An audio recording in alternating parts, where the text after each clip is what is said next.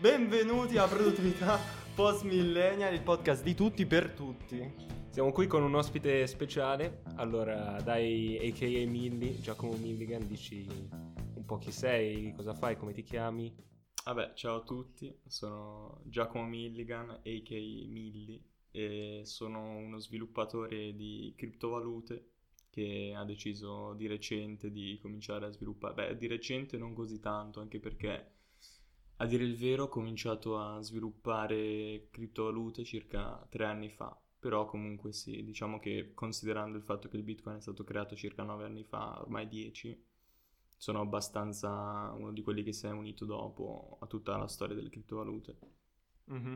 Visto che non siamo molto pratici noi e credo anche molte altre persone, dici un po' come, cioè, Bitcoin o anche criptovalute in generale, come funzionano o cosa sono e perché sono così famose adesso, cioè perché vanno così... Eh, allora, quando le persone dicono criptovalute, nel senso molto spesso io sento parlare di qualcosa di sconosciuto, qualcosa di pauroso, anche perché spesso, soprattutto nell'opinione pubblica generale, al Bitcoin si associa mh, mm, sia un utilizzo illecito di soldi per comprare qualcosa sul cosiddetto dark web oppure deep web mediante questa pseudo anonimità delle criptovalute o comunque del bitcoin e della tecnologia blockchain in generale.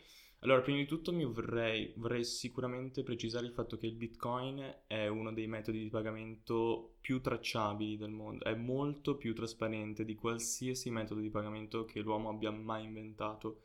Quindi questa bufala dell'anonimità spesso la si tira fuori, mh, direi che è arrivato il momento di dire che è una stupidaggine, non ha nessun senso parlare di anonimità, specialmente col Bitcoin, che è una delle criptovalute più tracciabili di tutte. E questo secondo me ha creato un po' di stigma nella società che ci ha portato soprattutto, mm, sto parlando delle generazioni, quelle un pochino più passate, sicuramente non di, noi, non di noi giovani, a considerare il Bitcoin come qualcosa di pericoloso, come qualcosa da dover, se non regolarizzare, addirittura abbattere. È illegale avere bitcoin in molti stati del mondo e, ed è illegale averne il possesso e utilizzarlo per fare diversi pagamenti, soprattutto negli stati che rappresentano eh, delle dittature o comunque degli stati che sono sotto un certo tipo di governo molto molto che diciamo propone fo- una forte censura. Ad esempio la Cina che ha bannato il bitcoin ormai innumerevoli volte, 10-12 volte senza nessun successo, appunto perché il Bitcoin non puoi fermarlo. Il Bitcoin, anche senza internet, andrà avanti. In uno scenario post-apocalittico, il Bitcoin è qualcosa che è preferibile all'oro da molti punti di vista, perché l'oro comunque sei costretto a portartelo dietro. Il Bitcoin puoi impararti a memoria una frase da 32 parole e sei al sicuro per sempre, non avrai mai, cioè non potrai mai perdere accesso ai tuoi soldi. E questa è una delle cose più importanti, secondo me ricordare il fatto che il Bitcoin è una validissima alternativa all'oro da molti punti di vista. Ok, quindi spiegaci un po' com'è strutturato dalla base. Cioè, perché, perché poi nasce sto Bitcoin? Cosa, perché deve esistere? Allora, sono due domande molto molto eh, importanti. La prima su, riguarda la sua nascita, le sue origini, a come si è strutturato lo sviluppo del Bitcoin, come è venuto a essere questa grande macchina che adesso non si può più fermare perché il Bitcoin non, non, può più fermarlo nessuno, nessuno può dire ok basta Bitcoin. Anche l'America con tutto il suo potere non riuscirebbe mai a controllare il Bitcoin. Allora, come è nato? Eh, ci sono diverse ipotesi, non si sa ancora bene e questo è il punto principale mm-hmm. su cui vorrei fare attenzione, nel senso ci sono diverse ipotesi, alcuni propongono l'idea di un team di, di sviluppatori americani che sotto lo pseudonimo di Satoshi Nakamoto hanno lavorato su un codice sorgente alternativo al Digital Money, che era un progetto che veniva... Madonna. Sì, vabbè, un progetto simile al Bitcoin che però non ha avuto molto successo. Eh, altri, par- altri, parlano di un docente di matematica e di economia dell'Università del, Gia- dell'Università del Giappone, sotto il vero nome di Satoshi Nakamoto, però nessuno sa bene anche qui esattamente se questo personaggio sia veramente esistito che cosa sappiamo veramente? Sappiamo che un utente, Satoshi Nakamoto, ha creato un forum sul Bitcoin, ha creato il codice sorgente per le prime due o tre comunque versioni del, del codice sorgente e sicuramente l'ha compilato. Uh-huh. È scomparso a un certo punto, non ha lasciato nessuna traccia di sé, non ha mai detto il suo vero nome, non ha mai fatto intendere dove abitasse, che cosa facesse nella vita sicuramente aveva un background in informatica e questo è più o meno quello che sappiamo. Come funziona? Eh, allora, partiamo dalla parola blockchain. Allora, blockchain significa catena di blocchi, eh, quindi il Bitcoin è essenzialmente una lunga catena di blocchi. Uh, ogni blocco viene aggiunto a questa lunga catena ogni circa 10 minuti sì. attraverso un processo che viene definito mining. Questo processo definito mining è essenzialmente una prova di lavoro e una prova di lavoro può essere qualsiasi cosa, una prova di lavoro può essere anche l'energia che una persona impiega a sollevare un libro, anche quella lì è una prova di lavoro. In questo caso la prova di lavoro è un calcolo matematico ed è un calcolo matematico che produce una soluzione che ogni singola persona può facilmente eh, calcolare contro il calcolo iniziale in questo caso e definirlo come vero. Quindi è una, diciamo, una soluzione che viene data che dimostra effettivamente un certo impiego di lavoro dietro questa prova matematica. Sono dei calcoli matematici abbastanza complessi, da cui il nome criptovalute, perché si tratta di crittografia. E allora il Bitcoin eh, ha questa, questa serie di terze parti che sono dei miner che lavorano insieme per produrre questi blocchi. E questi blocchi vengono aggiunti seguendo queste regole di prova di lavoro alla catena. E il blocco che dimostra una maggiore prova di lavoro sta a indicare che il miner, ovvero la persona che ha creato questa prova, si è impegnata particolarmente tanto per creare quel blocco, di conseguenza quel blocco viene scelto rispetto a altri. Ogni, in questo caso 10 minuti, teoricamente, poi in realtà i tempi possono variare, perché è una funzione matematica e non è esattamente un calcolo preciso. E questa catena di blocchi poi viene analizzata da tutti i partecipanti alla rete che ricevono il blocco e lo possono accettare oppure diciamo, abbandonare e scegliere un altro. Ma questo blocco contiene in sé un numero di bitcoin o in che cosa consiste questo blocco rispetto allora, alla moneta in sé? Allora, il blocco rispetto alla moneta sono due entità diverse. Ok. Eh, il blocco è una sorta di contenitore che permette alla moneta di essere utilizzata come metodo di pagamento. Perché mm. il blocco, dobbiamo ricordarci, è sia composto da una parte che viene detta eh, pagamento al miner, chiamiamolo. Quindi ogni sì. blocco ha un certo valore e questo valore viene definito in base al codice sorgente. Perché questo design? Perché inizialmente Satoshi Nakamoto aveva capito che comunque il Bitcoin, prima di essere utilizzato dalle masse, avrebbe impiegato un certo tempo per diventare un metodo di pagamento comunque accettabile. I primi blocchi non avevano transazioni al loro interno. Ogni blocco contiene un numero di transazioni se nessuno vuole fare una transazione il blocco rimane vuoto. Sì. Questo significa che se un blocco rimane vuoto, eh, la spesa che una persona deve pagare per mandare una transazione, pensiamola a una piccola commissione che dai al miner per accettare la tua transazione, è nulla. Di conseguenza okay. non c'è nessun incentivo okay. a fare un blocco, perché se non ci sono transazioni al suo interno non c'è nessun guadagno da parte. Esatto. E allora cosa ha pensato Satoshi Nakamoto? Satoshi Nakamoto ha deciso di aggiungere una certa, diciamo, un, un certo bonus sul blocco eh, che non varia in base alla transazione, è un bonus di base. Okay. Inizialmente si partiva con 50 bitcoin, poi dopo ogni circa 9 mesi c'è una sorta di dimezzamento di questo pagamento iniziale e abbiamo avuto un dimezzamento proprio oggi. Quindi è stato un momento interessante per tutta la community perché ogni dimezzamento è un momento importante per sì. chiunque ha il Bitcoin. Il eh. proprio investimento sale. Ah, è quello di cui parlavi prima? Sì, sì. Quindi esatto. cosa succederà al valore di Bitcoin? Salirà probabilmente dopo questo? Allora, fondamentalmente sì, perché comunque bisogna pensare che ogni tot di blocchi che sono minati ogni giorno, ogni anno rappresentano una, cer- una certa inflazione annua della, diciamo, il numero totale di Bitcoin. Mm-hmm. Eh, questa inflazione adesso è molto molto bassa diventerà sempre più bassa, sì, però nel medio corto termine non ci sono differenze importanti, soprattutto riguardo al valore del Bitcoin stesso, perché comunque bisogna considerare che queste sono semplicemente transazioni che vengono effettuate dai miner, spesso i miner non vendono neanche i loro Bitcoin, quindi non sono molto da tenere in conto. Certo, le persone comprano, comprano tantissimi Bitcoin prima degli halving, che sono questi dimezzamenti quindi sì, il prezzo è salito tantissimo, non so se avete guardato, però eravamo circa 7k, è salito fino a 10k, adesso siamo scesi di nuovo 8k. Ma questi miner qua, cioè c'è gente che lo fa proprio di lavoro sì. che nella vita e fa solo questo, sì. cioè non ci sono miner che lo fanno come... Purtroppo no. Che... Allora, Questo è un pattern che possiamo vedere spesso nei progetti emergenti, ovvero nei progetti più piccoli che devono ancora stabilire una propria, diciamo, community di miner, ovvero quei progetti che rappresentano gli stadi iniziali, ovvero i primi quattro anni del Bitcoin all'incirca. Mm. I primi quattro anni, del, bi- quattro anni del Bitcoin, se tu avevi un computer con una scheda grafica, tu potevi minare Potevi Bitcoin. fare, sì, l'ho letto. E una scheda grafica puoi comprarla in qualsiasi... puoi andare alla MetaWorld, comprarti due o tre schede grafiche e fossimo nei primi quattro anni del Bitcoin, arrivare a casa, mettere le tue schede grafiche dentro il computer e cominciare a fare Mhm. Bitcoin. Adesso Tu l'hai fatto? No, io non ho mai minato Bitcoin, No, purtroppo per- non ero, non ero adesso cosa è cambiato?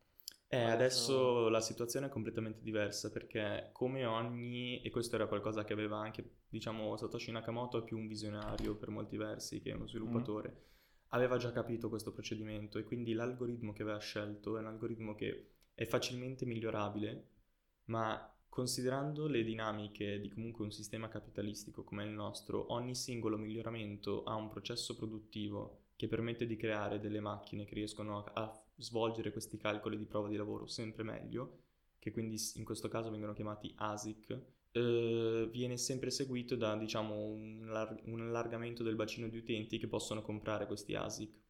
Di Ok. conseguenza, ogni volta che un ASIC più potente viene messo in commercio, non c'è nessun problema perché le persone possono andare a comprare questo ASIC più potente e c'è una vera e propria economia del miner, ovvero un'economia data dai cicli di produzione dei diversi chip. Ogni... tutto un mondo, Sì, sì, è un mondo, è un mondo sommerso. ho capito. E quindi poi tu parlavi dei primi quattro anni di, di un progetto. Tu fai parte di, di qualche progetto, stai sviluppando qualcosa? Cioè, Allora, sì, sì, io sto, sto sviluppando, io sono uno sviluppatore in questo momento di, di, diciamo, principalmente due progetti, però ho lavorato, nel- al- diciamo, in questi anni in svariati progetti, alcuni anche abbastanza importanti, sia per capitalizzazione di mercato che per personaggi che sono stati, diciamo, all'interno di questa scena del Bitcoin. Eh, perché come è nato il Bitcoin, eh, abbiamo assistito in questi anni, soprattutto nel periodo del 2017, quando il Bitcoin ha sfiorato i 20k. Quello è stato uno dei momenti di, diciamo, hype più forte su queste nuove tecnologie. Eh, abbiamo assistito a un vero e proprio esplodere di nuovi progetti. Venivano fuori progetti nuovi ogni 2-3 minuti, venivano creati nuove monete, nuove piattaforme, nuove applicazioni decentralizzate. Eh, il motore primo di questa grande rivoluzione è stato l'Ethereum. Adesso l'Ethereum si trova al numero 2 in eh, capitalizzazione di mercato sul, eh, diciamo, cap totale delle criptovalute.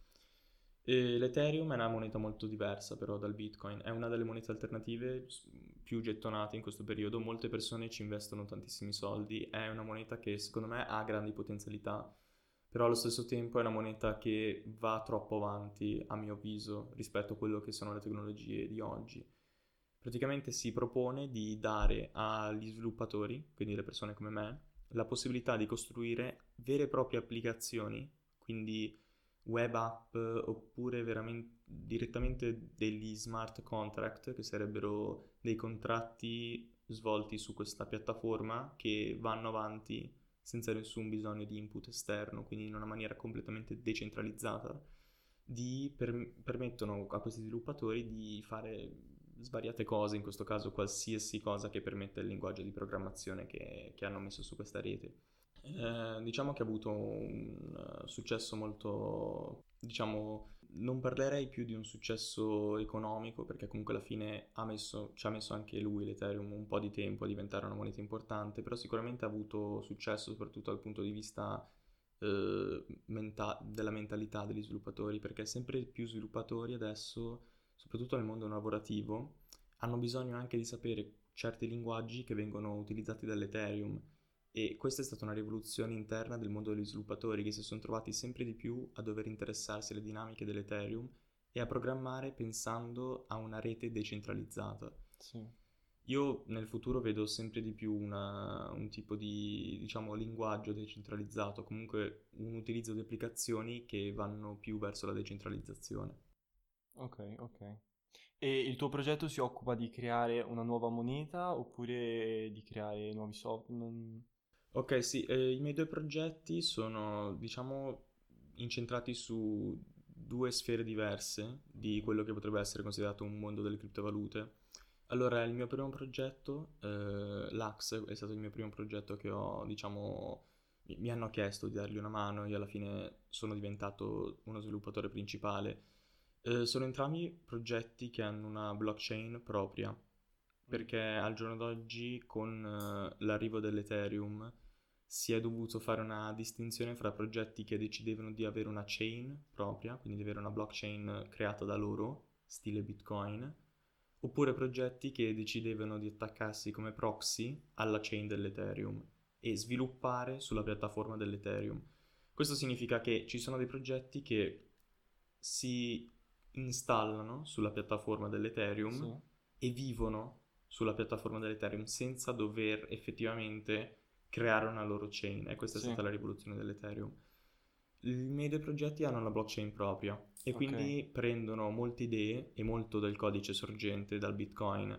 Ven- veniamo chiamati Bitcoin fork perché? Perché abbiamo forcato il codice del Bitcoin e abbiamo apportato le nostre modifiche. Sì, sì, sì. Questo significa che il nostro blocco Genesi è unico e non è lo stesso del Bitcoin, il primo blocco, il blocco Genesi.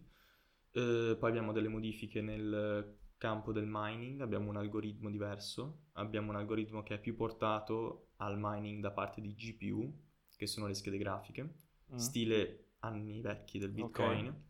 Questo perché? Per promuovere la decentralizzazione, perché se adesso una persona vorre- volesse minare il Bitcoin, Dovrebbe spendere tanto, tanto, tanto tantissimo, in tantissimi soldi e soprattutto al giorno d'oggi non puoi fare un profitto minando Bitcoin qui in Italia.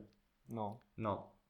Eh, purtroppo il costo dell'energia elettrica Ah, associato quello, certo. al mining in paesi eh, più avanzati, quindi stiamo parlando dell'Unione Europea e dell'America, non permette di fare un, bitcoin, eh, di fare un profitto minando Bitcoin e quindi non è qualcosa che... Perché ti richiede così tanta energia che alla fine guadagni sì. pochissimo rispetto a quanto Il mining del Bitcoin consuma quanto un paese di medie dimensioni. Madonna.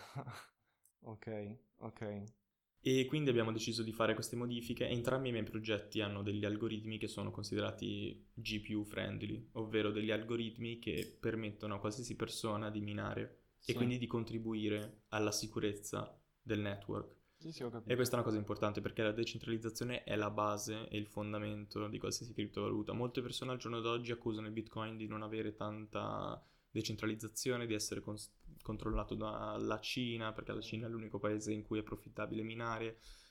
Non è vero, perché comunque alla fine non sono, diciamo, dei concern che potrebbero fare le persone che in questo momento si ritrovano a non poter comprare un miner Bitcoin e non poter fare soldi. Semplicemente è uno spostamento, è uno spostamento del potere da persone di una certa fascia a persone di un'altra fascia. È più una lotta sociale che un vero e proprio problema del Bitcoin, a mio avviso.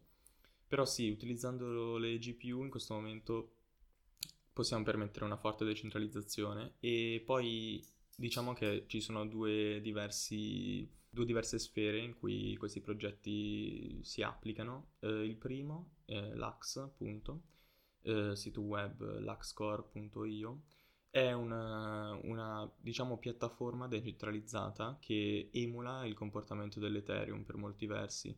Abbiamo una piattaforma che gira sull'Ax che ci permette di Mhm. fare gli stessi smart contract che permette di fare l'Ethereum. La differenza è che mentre l'Ethereum in questo momento è nelle, masi- nelle mani degli ASIC, l'Ax è nelle mani dei miner che hanno delle GPU, quindi è molto più de- decentralizzato. Un'altra differenza è che noi abbiamo un altro protocollo di mining che è molto diverso e che meriterebbe una spiegazione sua. Il mining è Mm. il proof of stake, che tradotto in italiano significa eh, prova di non tanto valore quanto di avere un certo investimento nella chain. Mm. In parole povere, se tu hai un certo numero di monete, in questo caso hai un certo numero di lax, tu puoi provare con una firma digitale da queste monete che hai questo numero di monete e puoi produrre blocchi. La tua possibilità di produrre blocchi è direttamente proporzionale a quante monete hai. Se tu hai tante monete, hai un investimento molto grosso nel, nel- nel network. Di conseguenza, hai la possibilità di fare più blocchi, perché se tu fai blocchi contro tua- il tuo stesso network, per poter arrecare un danno alla chain, devi avere così tanti lax, così tante monete, che stai facendo più danni a te stesso. È difficile Stefano. È difficile. Per questo Posso che sei sviluppatore. È difficile, sì. Eh sì, sì. Ma se io domani mh, volessi, posso alzare tutto e andare per la mia via? Sì, Se io domani volessi Sì, libero, fate quello che volete. iniziare, vorrei- voglio dire, voglio fare i soldi col bri- bitcoin, voglio fare, i soldi tipo con le criptovalute. Sei un po' in ritardo. Sono un po' in ritardo, però, o se volessi lavorare, dico, però mi piace questo mondo, mi interessa, se volessi Mm. lavorarci, diciamo. Sì. Cosa, che cosa dovrei fare? Qual è il primo passo per cui mi devo informare? Mi devo cercare degli amici che lo fanno? Cioè, cosa, come- Cioè, anche cosa consigli? Cosa, esatto, sulla tua esperienza poi.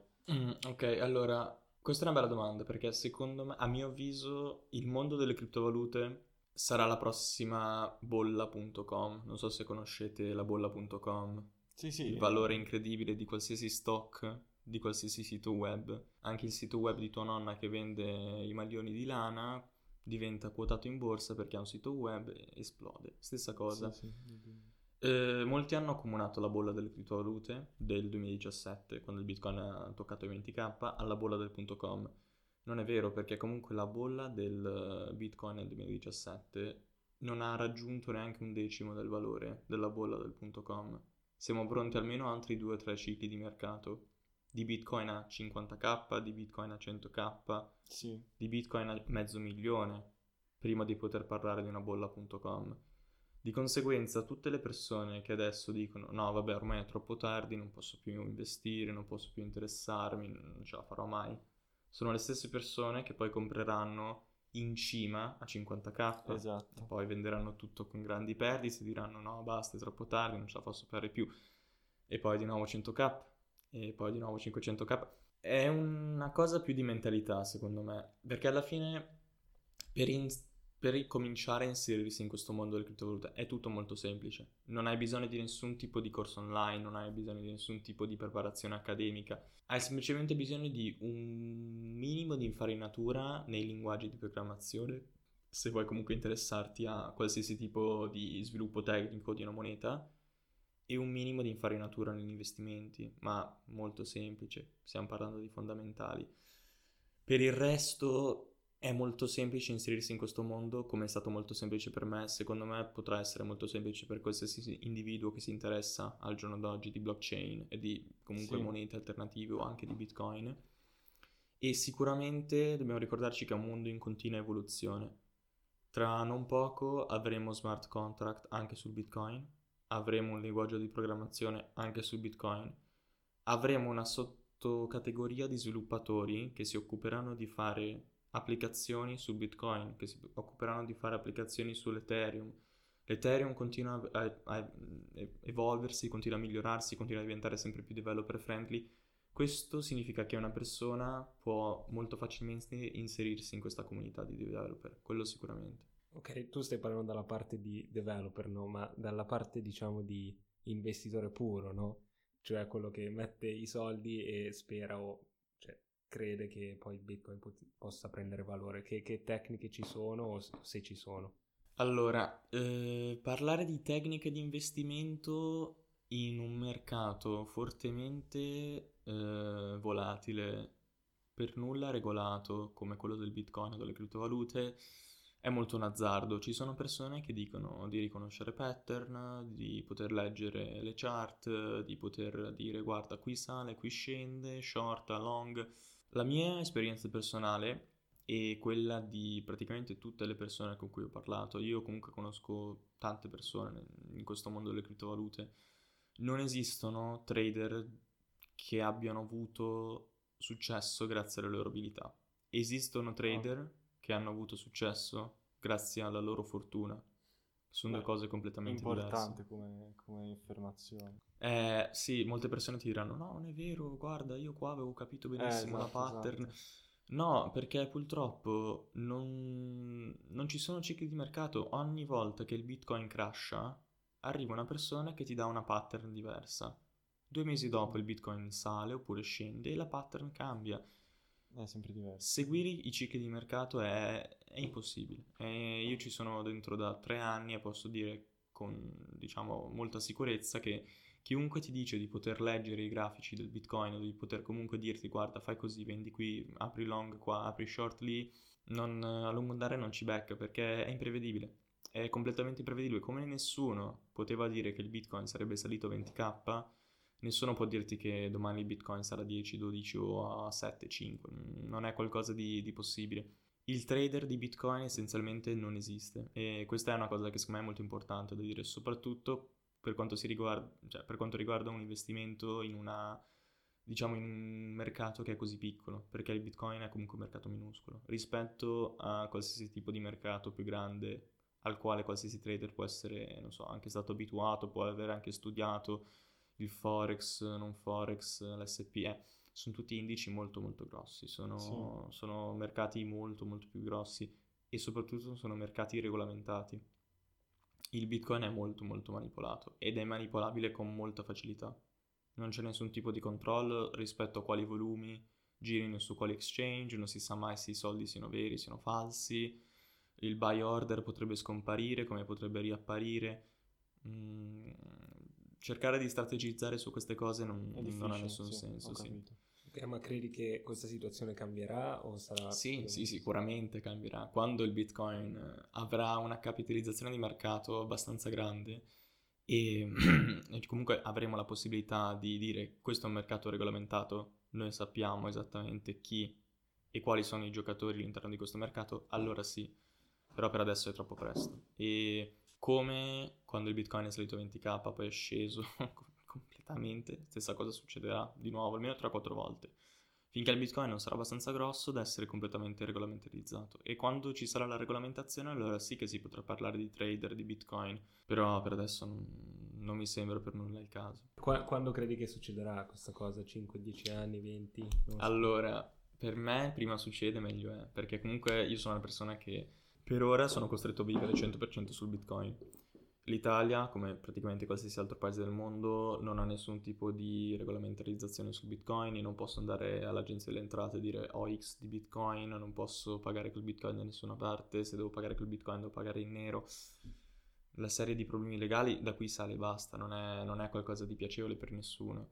Però succederà sicuramente col tempo, come con tante cose, come, come con qualsiasi tipo di nuovo strumento finanziario non c'è, non c'è nient'altro da fare che aspettare. Però sì, parlando di strategie di investimento, lasciamo un attimo la desolazione che ci ha procurato parlare di strategie di trader di Bitcoin. L'unico vero modo di investire nel Bitcoin e essere sicuri di non perdere soldi e di tranquillamente investire, investire, investire con una strategia che funziona ed è stato dimostrato ampiamente tante volte, una strategia molto funzionante, semplicemente è quello di fare un compound investment dove ogni X del mese tu metti da parte un certo numero di tuoi soldi e compri Bitcoin. Col tempo il tuo profitto sarà sempre più alto perché il Bitcoin col tempo si è dimostrato è un modello logaritmico, sale. Il Bitcoin sale, questa è una cosa che sappiamo tutti nel medio termine può scendere, sì, nel lungo termine può salire, sicuramente. Può salire a 20k e scendere a 3k, sì, però in 2-3 anni sarà di nuovo oltre i 20k. Quindi non, non è qualcosa di assurdo parlare del buy and hold come uno strumento finanziario, finanziario da, da scemi. Secondo me è l'unica strategia veramente funzionante. Ma invece tornando a quello che fai te, eh, tu pr- praticamente ti metti al computer e stai davanti a un programma di, a un uh, software di programmazione, quindi tu scrivi codice alla fine, questo esatto. diciamo il tuo lavoro. Esatto, sì sì, il mio lavoro è scrivere codice. Io apro il computer, apro il mio editor di testo preferito, Sublime Text, grande Sublime, Text, sempre sul pezzo, il migliore, il migliore. L'ho anche comprato perché se lo merita, se lo merita. E, e niente, apro, apro, il mio progetto e comincio a scrivere. Sì sì, è C++, è un uno dei linguaggi sì. di programmazione più antichi del mondo. Poi adesso ci sono nuove criptovalute che sono scritte in Rust, Go, abbiamo implementazioni del client del Bitcoin in Go, in Rust, abbiamo anche l'Ethereum che ha creato un proprio linguaggio di programmazione per la sua EVM, che sarebbe quella contenitore che gira sulla chain dell'Ethereum dove gli sviluppatori possono fare quello che vogliono, il Solidity. E però sì, essenzialmente il mio lavoro è quello, io modifico il codice per eh, essere innanzitutto sicuri che ci sia un certo consensus in tutti i partecipanti del network, perché come diciamo c'è una differenziazione fra la programmazione di sistemi che operano individualmente su ogni singola macchina mm. e la programmazione di sistemi che operano in una maniera decentralizzata e che devono mantenere lo stesso numero di istruzioni su ogni singolo computer del network, perché il Bitcoin, come ogni altro sistema decentralizzato, è pronto a diciamo, stabilire un set di regole per il quale ogni singolo partecipante del, del network può dire sì, no.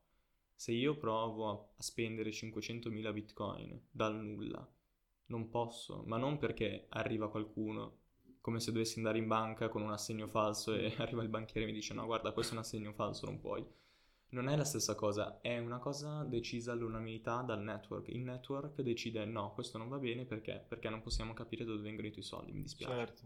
E quella è la differenza principale fra la programmazione di sistemi decentralizzati e quelli che invece non hanno nessun bisogno di controllo, di regole. Ok, ho capito. E ehm, che altro? No, no, voglio sapere un po' quello che fai, quindi quanto tempo ti... cioè quanto ci lavori? Eh, esatto, esatto. Qui quanto, tocchiamo un tasto abbastanza dolente.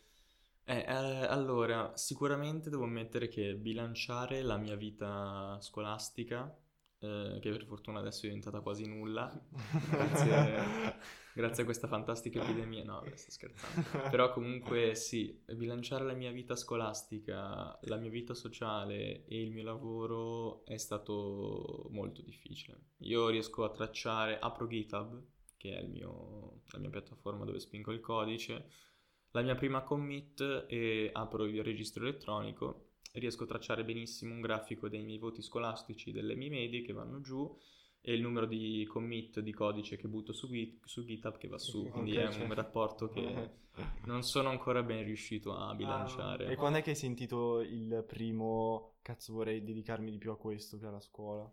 Cioè, ora, questo è quello che presumo, però quando è che hai detto tipo è difficile riuscire a mettere insieme le due cose? Allora, quello che io ho sempre provato a, a fare è, diciamo che ogni volta che devo decidere fra un momento di studio un momento di lavoro, cerco sempre di dirmi che il Bitcoin non ha valore, che potrebbe scendere tutto a zero da, dall'oggi al domani, che okay. sto costruendo la mia vita su un mucchio di bugie che non vale assolutamente niente, però è difficile perché comunque alla fine io credo veramente tanto in questa tecnologia e ci ho costruito la mia vita attorno, ormai la mia vita è questa, io non riesco a vedermi in nessun'altra posizione sociale se non quella dello sviluppatore di criptovalute. È quello che vuoi fare, figata. È quello che voglio fare, sì. Eh, più, più, più, sono andato avanti negli anni, più, più me ne sono accorto e più vorrei poter dedicare tempo a, a questa cosa. Quindi sì, ormai non, non c'è più neanche, moder- non potrei pensare altro. Ok, qual è quindi il corso di studi che devi fare? Cioè, dopo il liceo studi da solo, cioè guardi un po' i provi o fai un corso all'università tipo... Eh, allora, dopo il liceo questa è una bella domanda perché ancora adesso ci sto riflettendo, ancora adesso ci sono dei giorni in cui mi sveglio e dico no vabbè dai faccio così oppure faccio quello. La mia indecisione principale è prendere un anno di pausa, fare il cosiddetto gap year, sì. magari andare a lavorare in Turchia dove mio, uno dei miei principali amici mi ha offerto un ufficio e una posizione di lavoro un, perché lavoro in uno di questi progetti che mi offrirebbe vitto alloggio, eccetera, e vedere com'è la vita da sviluppatore 24H in Turchia. Sarebbe sicuramente qualcosa di interessante, sarebbe sicuramente qualcosa che comunque vorrei approfondire, almeno per dire guarda l'ho fatto, ho provato a farlo, poi certo. magari non mi piace, amen, posso andare a fare l'università l'anno dopo, un anno, alla fine sono più che contento di investirlo nel provare qualcosa di nuovo che secondo me alla fine potrebbe aumentare la mia conoscenza del mondo, mal che vada, qualsiasi cosa succeda, è comunque esperienza. Ma... Un'altra parte di me dice, vabbè, no, dai, non farlo, vai subito al Politecnico, vai a fare ingegneria informatica, poi se domani il bitcoin vale zero, tu comunque hai una laurea in tasca, puoi andare a lavorare, eccetera, eccetera, eccetera. Eh. Quindi sì, è un momento, un momento un po' difficile, vedremo, vedremo come andrà. Ma tu ora parlavi della Turchia, ma perché questi progetti sono tutti, diciamo, Intorno al mondo. intorno al sì, mondo? sì, no, non- Cioè- ho lavorato con persone di tutte le etnie, di Ah. tutte le, le religioni, di tutti i paesi, non, non ha- Sempre diversi. Ma tu eh, in questo momento lavori, diciamo, per la maggior parte del tempo da solo? Ti- cioè, quanto, quanto ti confronti con i tuoi, diciamo, collaboratori? Eh, allora, su- sul mio primo progetto, l'Ax, eh, sono semplicemente, sono solo io che devo eh, compilare il codice, quindi Mm. sto lavorando da solo, in poche parole. Quindi non ho, non ho nessun tipo di confronto, eccetera. Questo non significa che io spesso non comunque chieda pareri o comunque opinioni ai miei Certo. amici sviluppatori o comunque non, non abbia un metodo di confronto anche con delle terze parti. Sul mio altro progetto invece, sul Sinovate, eh, ho diversi collaboratori e stiamo lavorando insieme su alcuni progetti che hanno- concernono questa moneta. Di conseguenza mi confronto molto spesso e lavoriamo insieme, collaboriamo sul codice, però grazie a GitHub e a tutte le soluzioni decentralizzate che ci sono al giorno d'oggi per poter contribuire al codice e confrontarsi è molto semplice, il workflow molto, molto diretto. Ho capito, figata. Vabbè, io ti volevo dire sinceramente, secondo me, poi se accetti il mio consiglio, è vai. Vado. sì, cioè. No, no, perché secondo Tutti mi me... hanno detto di cioè, la mia, la mia filosofia è... Tutti ti hanno detto di andare o di non andare? Tutti, mi hanno detto- tutti i miei amici delle criptovalute Yeah. mi hanno detto di andare Ah, beh, subito, certo. vai subito, non perdere Secondo tempo. me se ci vai rimani. Eh, ma il problema è che io comunque parto da una posizione abbastanza biased, perché il mio amico, cioè io ho un amico che ha smesso di andare a scuola, è americano, il loro sistema scolastico gli permette di smettere di andare a scuola a 16 anni e lui a 16 anni ha smesso di andare a scuola e adesso lavora senza avere nessun tipo di laurea o comunque quale, quale sia l'equivalente americano di quella cosa. E, e mi ha detto fallo subito, non perdere tempo, guarda, te lo consiglio, sono sicuro che ti troverai molto meglio, non devi perdere tempo dietro queste cose. Quindi sì, sono molto condizionato, poi anche se Rob Te stavi dicendo, Rob? Secondo me? No, no, cioè la mia filosofia è un po' quello che è, è, cioè puoi pentirti solo di non averlo fatto, al massimo lo fai, poi va male, ma Eh, poi sempre sì, tornare sì, indietro, cioè. Però se non lo fai poi non è che puoi tornare indietro nel tempo e quindi questa è un po' la mia filosofia. Però No, sì, sì, sono d'accordo con quel pensiero, sì, sì, no, boh, però c'è anche il bisogno comunque, alla fine mia madre non è molto contenta, Eh Eh, sono, sono sempre quelli i problemi, nel senso alla fine vorrei cercare di far contenti tutti, far capire che sto considerando tutte le opzioni, vediamo come va, eccetera, eccetera, Sì. eccetera. Bravo, bravo. No, io ti direi una domanda che secondo me vale è cosa avresti voluto sapere prima di iniziare questo percorso che poi hai scoperto durante o speri di scoprire? Perché tutti qualcosa ancora. che concerne in tutti gli ambiti o qualunque cosa. Eh, ci sono tantissime cose. Diciamo che se dovessi svegliarmi domani vorrei poter dire al me di una settimana prima, guarda che c'è questa cosa qui che tu non sai, io ah, non lo sapevo. Ogni giorno si impara, è un mondo molto molto dinamico, è un mondo in perenne evoluzione, ogni giorno imparo tantissime cose nuove. Sicuramente al me, proprio degli inizi, inizi, inizi, quando ho cominciato col mining ho bruciato almeno 5-6 power supply units che sono gli alimentatori per computer. Ah, ah, ah. Quindi vorrei dirmi, guarda, gli alimentatori del computer cinesi non devi lasciarli accesi 24 ore al giorno perché poi rischi l'incendio, sì, sì, quindi direi sicuramente di stare attenti a queste cose. E poi gli direi compra Bitcoin. Compra- Com- compra Bitcoin subito, subito, subito. Quindi, perché io anch'io compro un po' di bitcoin lo faccio con, non so se conosci Hype, adesso ha appena messo un... Ah, ha messo l'opzione Sì, di investimento del Bitcoin, beh, sono furbi, bravi. Eh, tu, tu, cioè, come lo fai praticamente, cioè, in pratica? Allora, eh, fun fact, io non ho mai comprato Bitcoin, mai, mai nella mia vita. Ho sempre ricevuto Bitcoin da terze Ah, ok. parti come pagamento per i miei servizi. Essendo uno sviluppatore freelance ho avuto un sacco di opzioni all'inizio per ricevere criptovalute, ho ricevuto Ethereum, ho ricevuto Monero, ho ricevuto Bitcoin, ho- ricevuto un sacco di monete. Po- sicuramente una delle piattaforme più facili da utilizzare al giorno d'oggi è Coinbase e rimane Coinbase. tutte le piattaforme che ti possono offrire l'acquisto di Bitcoin al giorno d'oggi ti chiederanno però eh, un KYC, che quindi è la carta di identità, eh, una prova di, do- di, indirizzo, di dove vivi e poi anche spesso ti chiedono la verifica del numero di telefono. Comunque cercano di prendere sempre più informazioni su di te. Questo per evitare che mm, tu sia qualcuno che vuole riciclare i soldi, perché il Bitcoin comunque alla fine non essendo regolamentalizzato, anche se è una delle reti più trasparenti del mondo, quindi si possono tracciare tutti i pagamenti dal giorno zero, dal giorno in cui Satoshi Nakamoto ha creato il Bitcoin. Noi possiamo andare indietro e tracciare l'origine di ogni singolo Bitcoin, che è una cosa molto molto interessante, anche se è così ancora oggi non ci si fida per niente e viene considerato molto poco trasparente un pagamento con Bitcoin, di conseguenza ci sono molti, molti sistemi a fare in modo che le persone non lo utilizzino per, non so, riciclare soldi, eh, svolgere comunque attività illecite, quindi sì è difficile ottenere bitcoin senza dare i propri dati personali, però alla fine comunque per fare un investimento comunque anche, alla fine anche moderato, Coinbase o comunque qualsiasi altra terza parte exchange che prende i tuoi dati e ti dà un po' di bitcoin, va bene. E questo Coinbase in pratica è da dove gestisci tutte le tue monete? Cioè, sì, Coinbase è un, por- è una, è una specie gateway. di portafoglio? Sì, è un, sì, è un portafogli e fa anche da gateway, ovvero tu puoi pagare con la tua carta di credito, gli mandi un X numero di euro, loro hanno un loro cambio che è abbastanza affidabile e ti danno un X numero di bitcoin indietro. Ho capito, ho capito. Sì, sì, anche Hype funziona così. Eh sì, sì. Poi metterò il link in Però non penso, che, non penso che Hype ti dia la possibilità di mandare bitcoin. Sì, cioè, sì. non ancora, però hanno detto che lo Vogliono metterla. Presto, sì. mm, eh, okay, perché l'ultima volta che ho guardato, molte carte di credito che ti davano la possibilità di comprare bitcoin non ti davano la possibilità di mandarli. E quindi rimaneva una sorta di investimento fasullo perché non sapevi mai se li avevi comprati veramente oppure no. no, boh, io li sto comprando come cioè, investimento a lungo termine, cioè ho utilizzato quello che dici te, compro Compra ogni un tot, ogni mese. Ogni tot di mese sì. faccio così e poi li tengo. Sì, non sì. è che voglio fare trading, cose strane, anche perché poi l'hai detto anche tu, cioè è impossibile. No, il trading.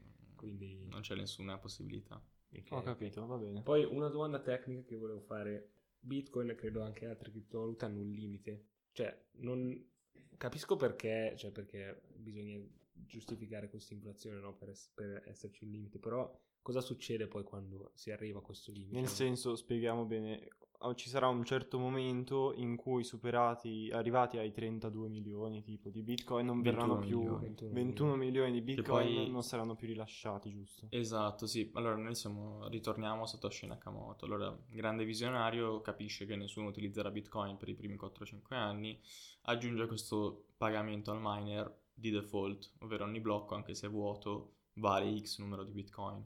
Poi L'altra meccanica all'interno del Bitcoin è quella che tutti i pagamenti delle spese per mandare le transazioni vanno ai miner. Questo significa che ogni blocco alla fine vale l'X del valore assoluto di pagamento al miner più un tot di spese. Quindi stiamo parlando, le spese mm. adesso all'incirca per un blocco pieno sono 0,5 bitcoin. Cosa succederà nel futuro? Allora, nel 2040 non si potrà più minare nuovi bitcoin. I bitcoin in circolazione saranno solo quei 21 milioni. Ora, una precisazione, non sono esattamente 21 milioni, sono circa 19 milioni, 18 milioni 800 mila e qualcosa. Gli altri 2 milioni e passa sono andati perduti in diversi modi. Alcuni sono stati mandati all'indirizzo Bitcoin di Satoshi Nakamoto come pegno o come tributo al creatore del Bitcoin. Nei primi anni c'era gente che mandava 10, 20, 50 oh, Bitcoin. Se ne saranno pentiti. Non lo so, non penso, non penso perché se sei nella posizione di mandare 50 bitcoin yeah. sei anche nella posizione di poter dire vabbè dai fa niente, mi va bene anche quelli che ho adesso. E sicuramente però quello che succederà nel futuro, nel 2040, eh, l'unico modo per cui i miner avranno l'incentivo di fare nuovi blocchi saranno appunto queste spese di transazione. Questo significa che non ci saranno più nuovi bitcoin e gli unici bitcoin che verranno dati ai miner saranno appunto di queste spese L'utilizzo del Bitcoin però dovrà essere molto molto elevato. Nel 2040 ogni blocco sarà pienissimo, sicuramente le spese saranno molto alte. E questo è uno dei problemi a cui sta lavorando il team di sviluppatori del Bitcoin, o comunque la community di Bitcoin. Dietro al numero 21 milioni c'è una storia che è emersa dalle mailing list di Satoshi Nakamoto. Allora, Satoshi Nakamoto voleva fare in modo che una frazione di Bitcoin, in questo caso 0,01 Bitcoin, valesse circa un euro allora ha fatto una stima di quante persone potessero utilizzare il Bitcoin e ha fatto una stima anche di quanto questo Bitcoin potesse valere. E ha calcolato che mettendo la supply a circa 21 milioni, 0,01 potesse valere circa un euro in un futuro. Ha un po' sforato i conti perché adesso sono circa 10 euro e varranno sicuramente molto di più, Sì. però diciamo che è una cosa molto indicativa, nel senso ogni limite di moneta non ha la- è tutto fine a se stesso, il valore della moneta è domanda e offerta, quindi anche se non ci, ci sono molte monete che non hanno un limite di questa, di questa supply loro, non è, un non è una cosa, sono tutte, è come l'inflazione di un paese, alla fine sono tutte politiche monetarie che la community può scegliere da sé. Bene, bene, bene, perfetto. Grazie mille di tutto. E Niente ragazzi, grazie a voi. e- Sei stato fantastico, mi hai chiarito un po' di dubbi così. Vabbè, grazie Spero di averne chiariti anche a chi guarda, nel senso spero che le mie domande, le vostre domande, le mie risposte possano aiutare. Eh sì, speriamo veramente. Speriamo. Vabbè, bella Milli. Alla prossima, allora, quando i bitcoin saranno a 100k, no? 500 k. esatto, 500, magari vabbè. la rifaremo quando saranno. La rifaremo sicuramente. Dai, Dai, va bella bene, bella raga. Bella raga.